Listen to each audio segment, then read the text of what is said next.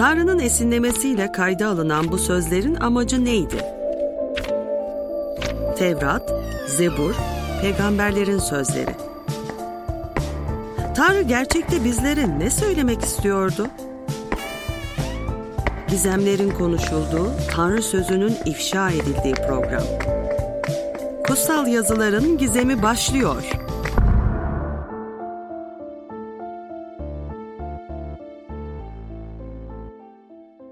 Programımıza başlamadan önce her zaman olduğu gibi hatırlatmak istiyorum. Soru ve görüşlerinizi bize sosyal medya hesaplarında arama kısmına Radyo Maranata yazarak ya da soru et radyomaranata.com adresinden ulaştırabilirsiniz diyelim. Ve bugün stüdyo konuğumuz her zaman olduğu gibi ilahiyat yazar Doktor George Bristow. Aynı zamanda kendisi Beşiktaş Kilisesi önderlerindendir. Efendim hoş geldiniz programımıza. Hoş bulduk. Teşekkür ederim.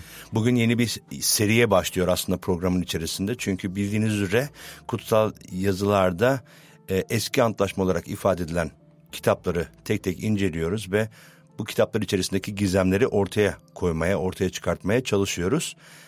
Önceki programlarda özellikle Mezmurlar, Süleyman'ın Özdeşleri ve Vaiz gibi önemli kitapları ele aldık. Bugün yeni bir e, evreye geçiyor diyebiliriz bir anlamda. O da peygamberlik kitapları ve onlardan ilki Yeşaya peygamberin evet. kitabıyla bugün izleyicilerimizin, dinleyicilerimizin karşısında olacağız. Ve Yeşaya Hristiyan inancına mensup insanlar tarafından çok e, önemsenen özel bir kitaptır. Bu serinin ilk kitabı olması bakımından da önemlidir. Yani birçok Hristiyana göre işte beşinci müjde kitabı gibi ifade edilen çok önemli bir kitap. Dolayısıyla bu kitabı incelemek ve bu kitap aracılığıyla e, kitabın içerisindeki bu gizemleri ortaya çıkartmak beni heyecanlandırıyor açıkçası. Ama şimdi şöyle yapalım dilerseniz. Şimdi bu peygamberlik kavramı, peygamberlikle ilgili de Türkiye'de e, genel kanı, genel e, bir görüş söz konusu. O yüzden belki bu peygamberlik serisine başlamadan önce biraz bu peygamberlik konusu üzerinde e, konuşmak isterim. Öncelikle bu yeni grup yazılar üzerinde konuşacağımız bu peygamberlik kitapları bunlar nelerdir? E, peygamberlik yazıları nelerdir? Biraz bunu açıklayarak başlayabiliriz diye düşünüyorum. Tamam. Ee, evet çok önemli kitaplar bunlar. Ee, eski antlaşma dediğimiz kitapların büyük bir kısmını oluşturuyor. Yeşaya ile başlıyor. Dört tane büyük kitap Yeşaya, Yeremya, Hezekiel, Daniel. Ondan sonra 12 tane daha kısa peygamberlik kitabı vardır. Yani bunlara e, peygamberler diyor. İsa Mesih mesela yeryüzündeyken ölümden dirildikten sonraki e, buluşmada e, öğrencilerini zaten bunlardan direkt söz etti. Yani demiş ki o zaman daha sizinle birlikteyken Musa'nın yasasında peygamberlerin yazılarında ve mezmurlarda benimle ilgili yazılmış olanların tümünün gerçekleşmesi gerektir demiştim.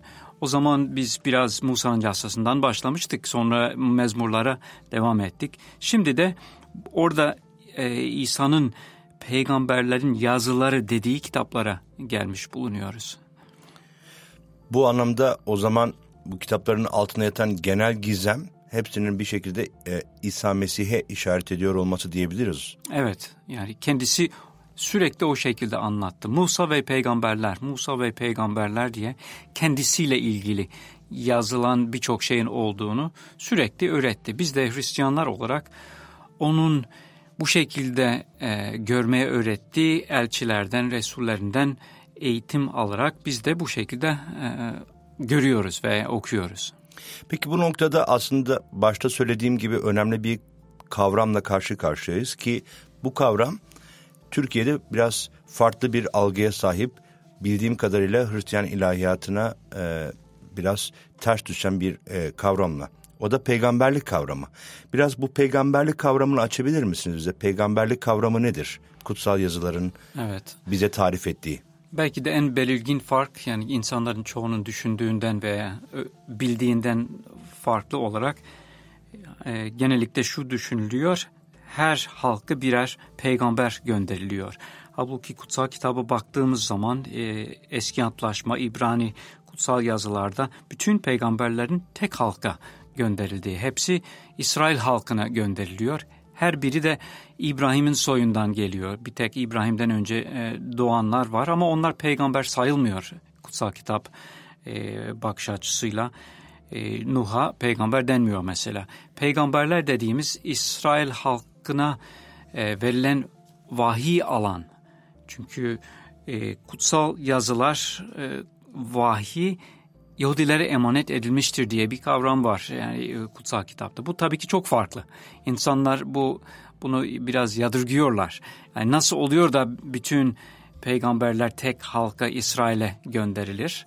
E, tabii sormakta e, yarar var. Es, ama önceki programlarda programlarda anlatmaya çalıştığımız gibi Tanrı'nın kurtarma planı içerisinde bir halk seçiliyor. İbrahim'in soyu seçiliyor bütün uluslar için.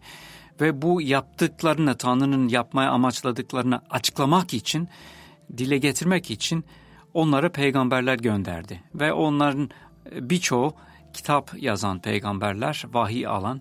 Yeşaya da bunların en ünlüsü diyebiliriz. Daniel de çok ünlü. Yani öyle. Şimdi burada bir noktaya da değinmek gerekiyor. Önceki programlarımızı takip eden dinleyicilerimiz zaten bu konuyu daha önce ele aldığımızı bilecektir ama çok kısa bir parantez açmak istiyorum. Çünkü e, programımız uzun aslında bu anlamda. E, İbrahim dediniz. Şimdi İbrahim e, aracılığıyla Tanrı kendine bir halk yaptı. E, bunu zaten vaadi bu yöndeydi. Evet. Önceki programlarımızda bunu ele aldık.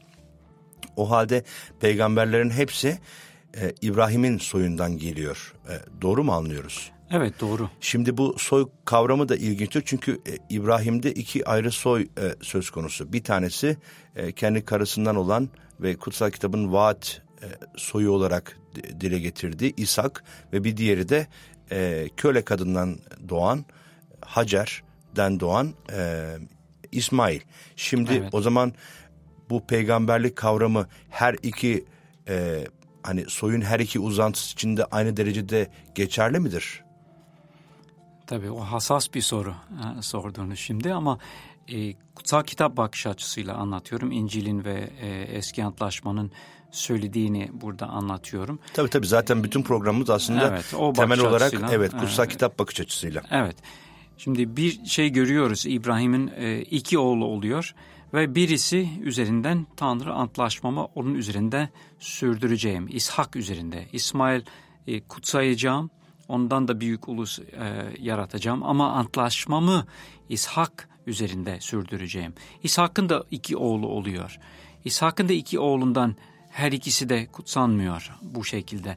Ondan da sadece e, Yakup e, seçiliyor ve bu vaat, bu plan, bu kurtarma amacı onun üzerinden, onun soyu üzerinden devam ediyor. İsrail soyu. Onların içerisinden de e, seçim vardır veya e, bir bakiye kavramı vardır içinden. Yani onlar da çünkü onlar da birçok birçokları yok oluyor. Ama Tanrı o soyu ta Mesih'e kadar devam ettiriyor ve Mesih aracılığıyla bu kurtarma planını yerine getiriyor. Dolayısıyla kavram çok farklı. E, sadece evet bu soya e, bir vaat veriliyor ve bu vaadin açıklanması ve Tanrı'nın bunu yerine getirmek için yaptıklarını açıklamaları da o vahiy aracılığıyla onlara veriliyor. Tanrı bir şeyler yapar sonra bundan dolayı bunlar oldu diye ve bu amaçla Tanrı yaptı. Yani e, bunun e, çıkarımı da böyledir diye anlatıyor.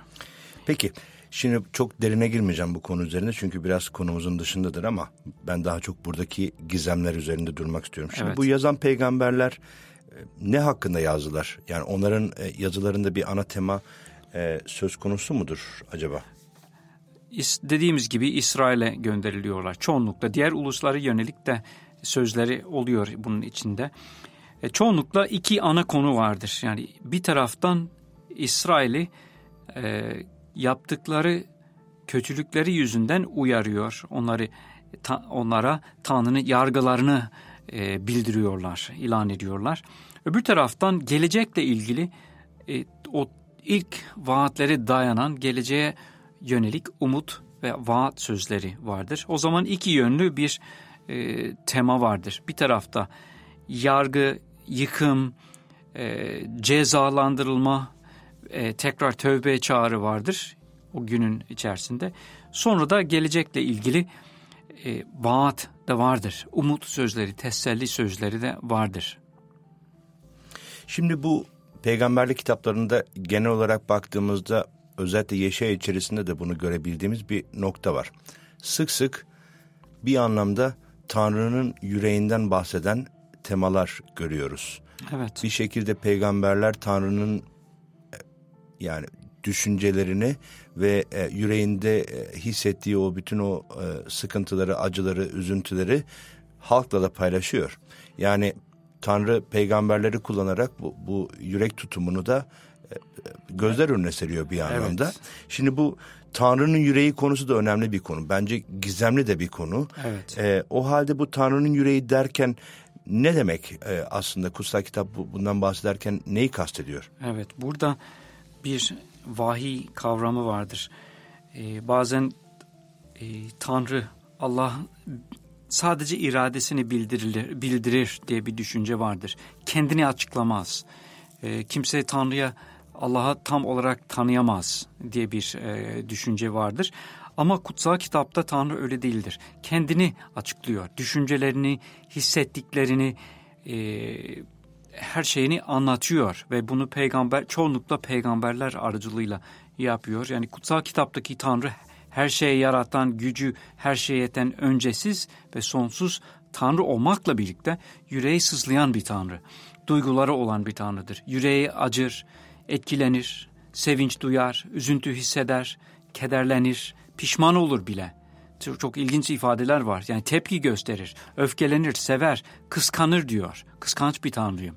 Soyut ve uzak bir varlık değil, dünyadaki insanlara karşı kişisel bir ilgi ve yakınlık duyan bir tanrıdır. Yani bu kavramlar tabii biraz bizim Türkiye'de bildiğimizden farklı kavramlar. Tanrı için bu tip kavramlar kullanmak biraz zor, ağır e, gelebiliyor bazı ke- kesimler için ama e, ilginçtir yani duyguları olan e, bir şekilde duygularını da ifade eden bir Tanrı'dan bahsediyoruz Evet. o halde. Bir örnek verebiliriz yani bu Buyurun. Yeşaya'nın e, birinci bölümünden de örnek zaten oraya geleceğiz. Evet. Oradan bir örnek e, ayetler var. Bunu burada e, biraz okursak hissedilir bu. E, ey gökler diyor, ey dinleyin, ey yeryüzü kulak ver. Çünkü Rab konuşuyor. Şöyle ne, ne diyor? Çok ilginç sözler. Çocuklar yetiştirip büyüttüm ama bana baş kaldırdılar. Öküz sahibini eşek efendisinin yemliğini bilir ama İsrail halkı bu kadarını bile bilmiyor. Halkım anlamıyor diyor. Yani burada sitem ediyor Tanrı. Ben onlara birçok çok ilgi gösterdim. Onları çocuğum gibi büyüttüm ama bana baş kaldırdılar. Tanrı'nın yüreği burada acıyor. Yani sitem ediyor. Ee, bunu bu ayetlerde e, bir de e, üzülüyor. Mesela diyor ki neden bir daha dövülesiniz? Hani bir cezalandırıyor, belalar gönderiyor, onlara e, sıkıntı getiriyor ama dinlemiyorlar. Ee, neden vefasızlığı sürdürüyorsunuz diyor. Zaten hastasınız.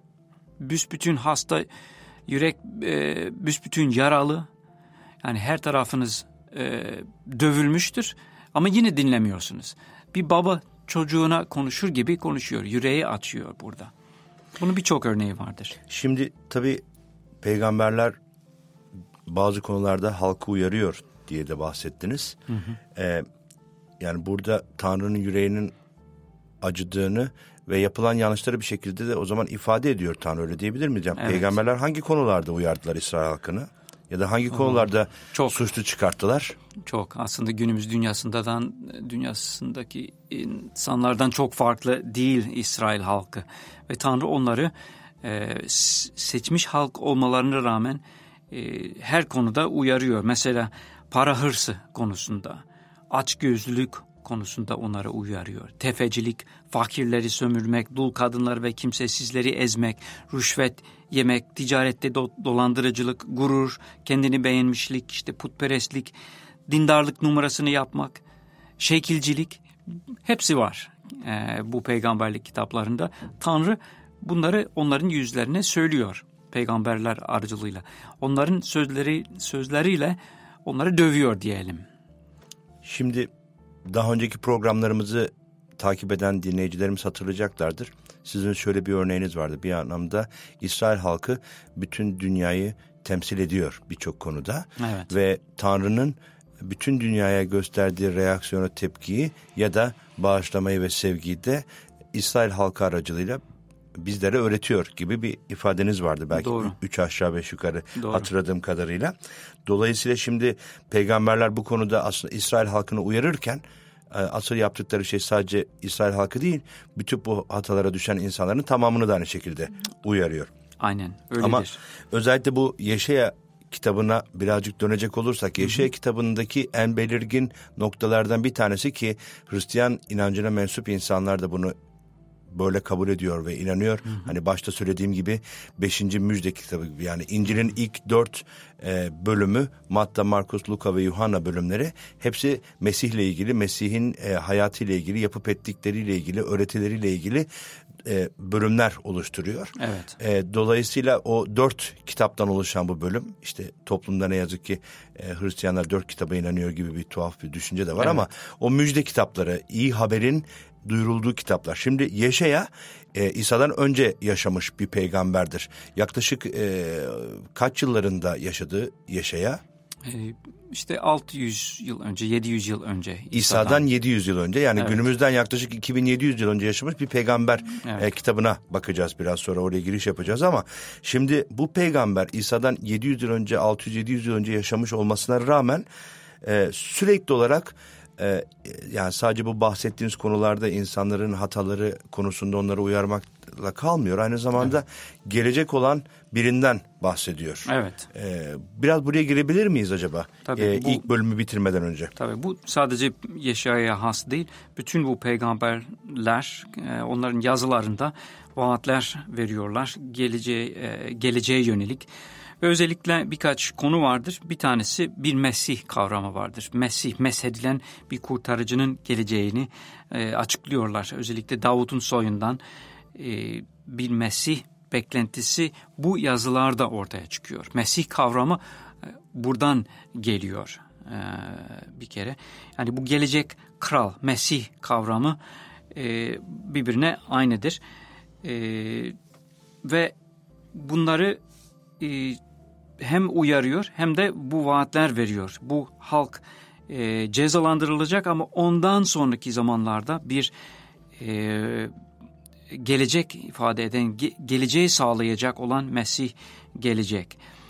E, hem Mesih gelecek hem de bir yani bir kral olarak gelecek hem de çok farklı birazdan göreceğimiz gibi bir acı çeken bir kul gibi bir e, kişi de geliyor.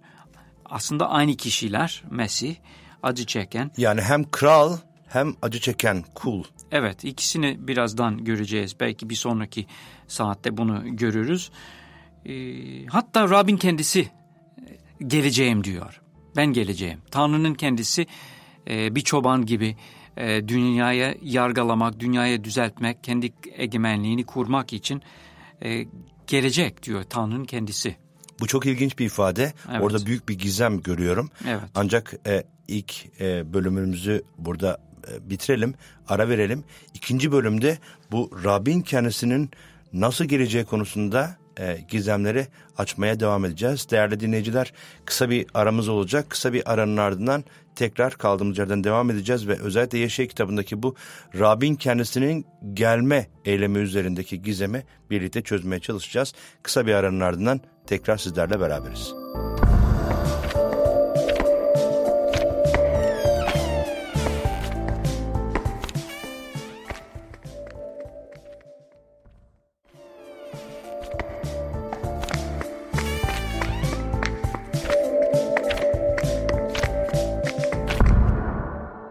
Sevgili dinleyiciler Radyo Maranata'da Kutsal Yazıların Gizemi programında kısa bir aranın ardından tekrar sizlerle beraberiz. Stüdyo konuğumuz ilahiyat yazar Doktor George Bristol'la birlikte kutsal yazılardaki gizemler üzerinde konuşmaya devam ediyoruz. Bugün Yeşaya peygamber üzerinde konuşacağız ama Yeşaya peygamber bağlamında bugün peygamberlik kavramı ve genel kutsal kitabın bu konuya bakış açısı üzerinde de konuştuk. Bir, böyle bir giriş yapmayı uygun gördük ki bu peygamberlik kavramı hakkında da farklı gizemler söz konusuydu. İlk bölümde biraz bunun üzerinde konuştuk ama ilk bölümü bitirirken ilginç bir ifade kullanıldı.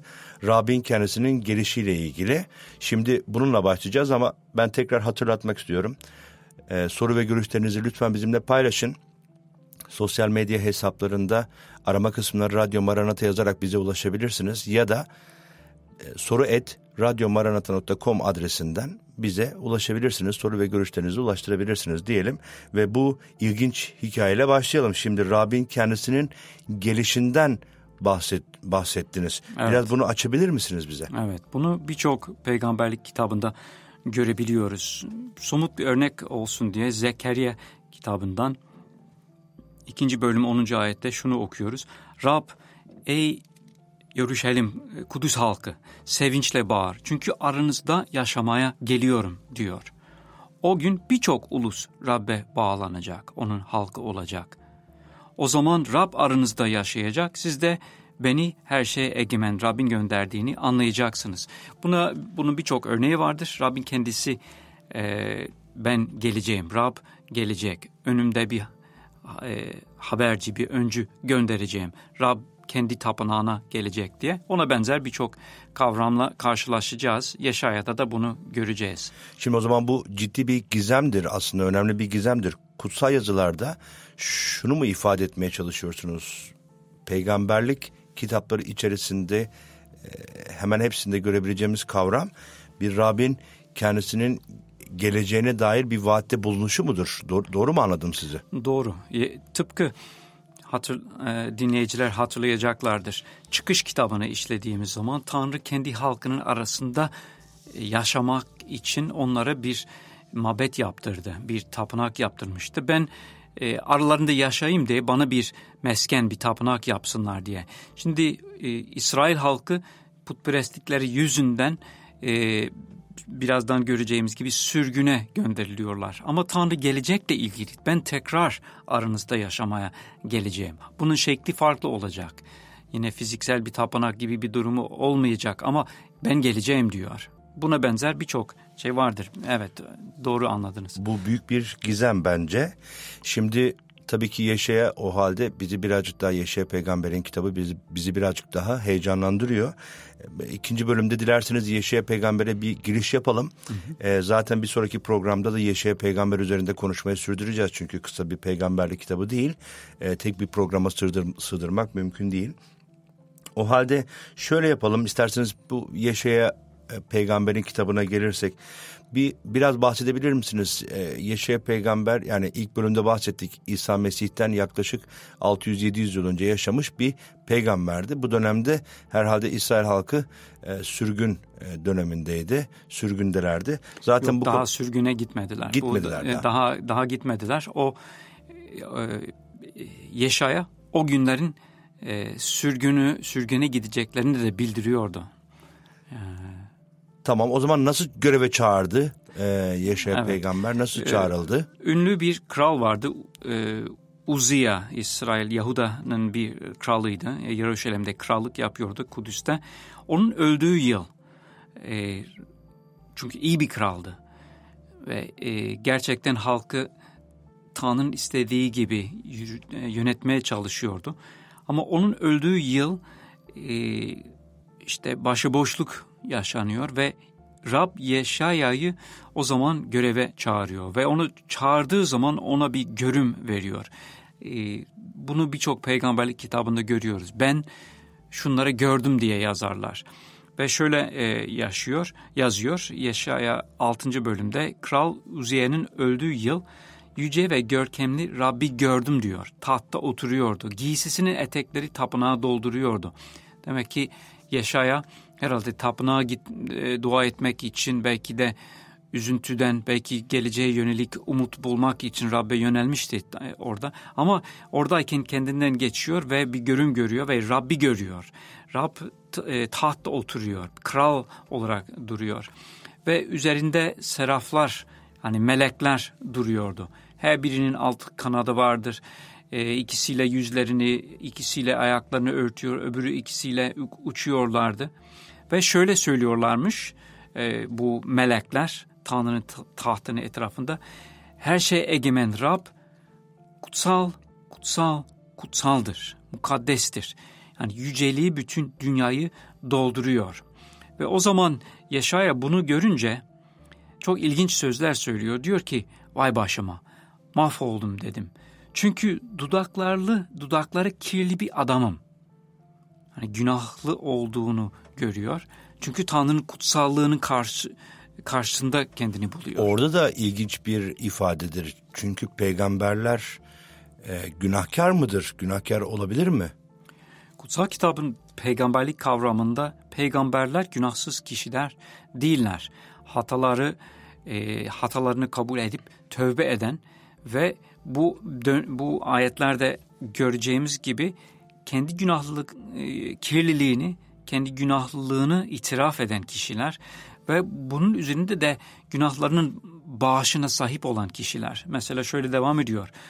E, dudakları kirli bir adamı, dudakları kirli bir halkın arasında yaşıyorum. Buna karşın kralı her şey egemen Rabbi gözlerimle gördüm. Ve bu durumdayken e, bu aslında kutsal kitapta çok önemli bir şeydir. Herkes günah işledi diyor. E, günah işledi diyor kutsal yazılar. Peygamberler dahil hepsinin temizlenmeye, e, günahlarının bağışına sahip olmaya ihtiyaçları vardır. Tanrı tarafından affedilmeye ihtiyaçları vardır. Ama bu gelecek bir yargı gününde değil, o günde e, sağlanıyor. Yani itiraf ettikleri zaman. Mesela şunu okuyoruz. E, itirafı itirafını ediyor. Ben günahlı bir adamım diyor. Seraflardan biri, bu meleklerden biri bana doğru uçtu diyor. Elinde sunaktan maşayla aldığı bir kor vardı. Onunla ağzıma dokunarak işte bu kor, hani kirli dediği dudaklarına değdi suçun silindi. Günahın bağışlandı. Yani harika bir söz. Yani Tanrı Yeşaya bunu söylüyor değil evet, mi? Tanrı melek aracılığıyla Yeşaya'ya söylüyor. Ve o maşayla kor aldığı yer e, kurbanlık sunusu. Kurban e, o kurbanın sayesinde, onun değeri sayesinde e, onun yerine ölen e, Mesih'in esasında gelecekle ilgili İncil bunu anlatıyor geriye sayarak Tanrı bunu yapıyor. Ama o sözü düşün yani çok harika bir, bir söz. Yani biz de günahlı insanlar olarak suç işlemiyor değiliz. Ee, biz günah işlediğimiz zaman, döndüğümüz, itiraf ettiğimiz zaman Mesih inanlısı olarak bize şunun söylendiğini inanıyoruz. Günahın silindi, suçun silindi. Yani artık bağış, bağışlandın. Yani bağış, bağışlanma müjdesi vardır bu ayetlerde ve Yaşaya onu yaşıyor orada. Bu mümkün olabilir mi? Yani insanların, e, günahlı insanların Tanrı tarafından suçlarının bağışlanması nasıl mümkün olabiliyor? Bu kutsal kitapta e, ana konudur bir anlamda. Ta ilk ayetlerden başlayan bir kurban kavramı vardır. Yani insan suçlu günahı e, günahlı insanın yerine ölen kefaret olarak e, kanı akan bir kurban söz konusu ve suçlunun yerine suçsuz ölüyor. O şekilde e, mahkemeye düşünün. Yani o şekilde suçlu kişi e, borcunu ödeyecek parası olmayan kişinin borcu e, bir nevi hakimin kendisi tarafından ödeniyor. O iniyor oradan kendisi veriyor. Bu kurbanların kefaret, hepsi kefaret. Hakim, hakim tarafından ödeniyor. Evet o şekilde e, şu, tabii bizim için bütün bu önceki kurbanlar İsa Mesih'in ölümüne birer işaretti, birer e, prototipti ki o çarmıhta canını verdiği zaman günahlarımızı karşılık ölüyordu. Ve o kurban sayesinde insanların günahları bağışlanıyor. Tanrı'nın kuzusu olarak, dünyanın günahını ortadan kaldıran Tanrı kuzusu olarak canını verdi. Ve o kurban sayesinde sanki Tanrı o yakılan, e, çarmıhta yakılan o kurbandan alıp o kor alıyor ve suçlu kişiye geliyor e, ve bana diyor ki evet George suçun silindi diye haber veriyor. Müjde odur. Tövbe edin, günahlarınız bağışlanır. İsa Mesih'e iman edin, günahlarınız bağışlanır. Çünkü Tanrı bunları bağışlatmak için Mesih aracılığıyla dünyayı kendisiyle barıştırıyordu. Bu ilginç bir ifade çünkü aslında belki de bizi dinleyen her kesimden insan içinde geçerli olan bir kavram. Çünkü Tanrı işte düşüncelerini değiştiren bir Tanrı değildir. O her zaman aynı karaktere, aynı yapıya sahip, aynı düşünceye sahip bir Tanrı olmalıdır. Hı hı. Ee, Yeşaya peygamber döneminde işte Mesih İsa'dan 600-700 yıl önce yaşamış olmasına rağmen Tanrı'nın tasarısı ve planı insanların günahlarını bağışlamak, e, affetmek, sizin ifadenizde kefareti ödemekken e, bu Mesih İsa'dan sonra da aynı e, geçerlilikte devam etti. Bu ilginç bir evet. gizem. Şimdi aynı zamanda yani yavaş yavaş programın sonuna geliyoruz ama şuna değinmeden de e, bu ilk bölümü e, Yeşaya ile ilgili konuşacağımız bu ilk bölümü bitirmek istemiyorum. Şimdi Yeşaya peygamberin sık sık e, bahis ettiği bir e, kişi var. Bir gelecek olan bir Mesih'ten e, söz eder. Oraya sürekli bir atıfta bulunur. E, kutsal yani kutsal kitaba baktığımızda Yeşaya peygamberin kitabına baktığımızda e, birçok yerde çok net bazı ifadeler var e, bu Mesih'le ilgili. O zaman bu Mesih'in gizemi nedir? Bize bunu açıklayabilir misiniz? İlk yönü Davut'un soyundan, o krallık soyundan bir Mesih kral gelmesi lazım. Bu çağrısından hemen sonra Yaşaya açıklanan vahiylerde bir çocuktan söz ediyor. Doğacak bir çocuk ee, ve şöyle okuyoruz. Bundan ötürü Rabbin kendisi size bir belirti verecek. İşte kız gebe kalıp, burada bakire kız diyoruz. Kız gebe kalıp bir oğul doğuracak. Adını İmanuel yani Tanrı bizimle anlamını taşıyan e, adını İmanuel koyacak diyor. O Bu orada Yeşaya geçiyor. 7. bölüm 14. ayetten bahsediyorsunuz. Evet. evet. Benzer şekilde 9. bölümde devam ettiği zaman e, uluslara umut olacak olan bir çocuktan ama İsrail'de doğacak, büyük bir ışık görecek. Karanlıkta yürüyen halk büyük bir ışık görecek. 9. bölüm 1. 2. ayette ölümün gölgelediği diyarda yaşayanların üzerine ışık parlayacak ve bu nasıl olacak? Bize bir çocuk doğacak, bize bir oğul verilecek. Yönetim onun omuzlarında olacak. Onun adı harika öğütçü, güçlü tanrı, ebedi baba. Bu doğacak çocuğun isimleri. Esenlik önderi olacak. Davut'un tahtı ve ülkesi üzerinde egemenlik sürecek. Egemenliğinin ve esenliğinin büyümesi son bulmayacak. Egemenliğini adaletle, doğrulukla kuracak ve sonsuza dek sürecek her şey egemen Rabbin gayreti bunu sağlayacak. Yani demek ki bu doğacak olan Davut'un soyundan doğacak olan bu Mesih bu çocuk olarak doğacak ama egemenliğinin sonu olmayacak şekilde. Yani güçlü ifadeler var. Bu doğacak olan Mesih'le ilgili yani harika öğütçü e, e, ebedi baba esenlik önderi hani biraz anlaşılır ama orada güçlü tanrıdan bahsediyor. Yani doğacak e, çocukta bu tanrısal bir bir, bir yön var o zaman. Evet var.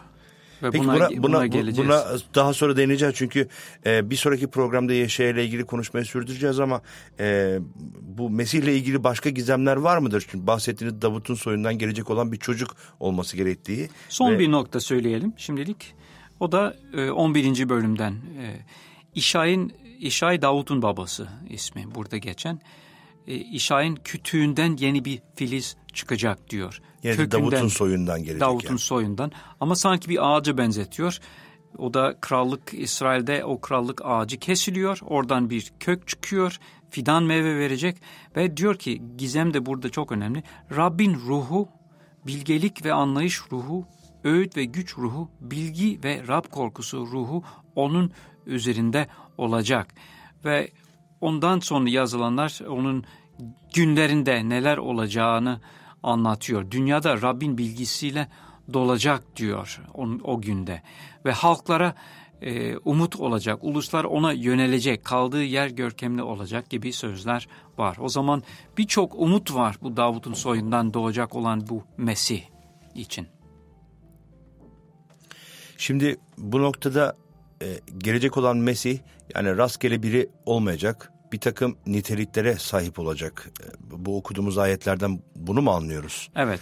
Mesih hal... kavramı bazen halkta e, e, Meryem oğlu Mesih olarak biliyor. Ama orada Mesih nedir, ne anlama geliyor diye sorduğumuz zaman kimse bilmiyor. İçi boş sanki bir kavram, bir isim, soyadı gibi. Ama Mesih kavramı dop dolu bir kavram. Burada Tanrı ruhunun üzerinde olduğu bir kişi, meshedilen, seçilen ve bazı özel görevler için e, atanan, e, kurtar, e, kurtarıcı olarak, kral olarak, e, kahin olarak, yapacağı birçok peygamber olarak birçok görevi vardır bu Mesih kavramı içerisinde. Aynı anda hepsini birden içinde barındıran o zaman büyük bir gizem var bunun içerisinde. Evet. Ee, bir sonraki programda Yeşaya e, peygamberin kitabına devam edeceğiz ve bu gizemleri daha da derin bir şekilde orada incelemeye başlayacağız ama bugün bize ayrılan sürenin sonuna geldik. E, çok teşekkür ederiz bizi aydınlattığınız için ve özellikle bu gizemler hem peygamberlik konusundaki hem de Yaşaya Peygamber'e bir giriş yapabildik.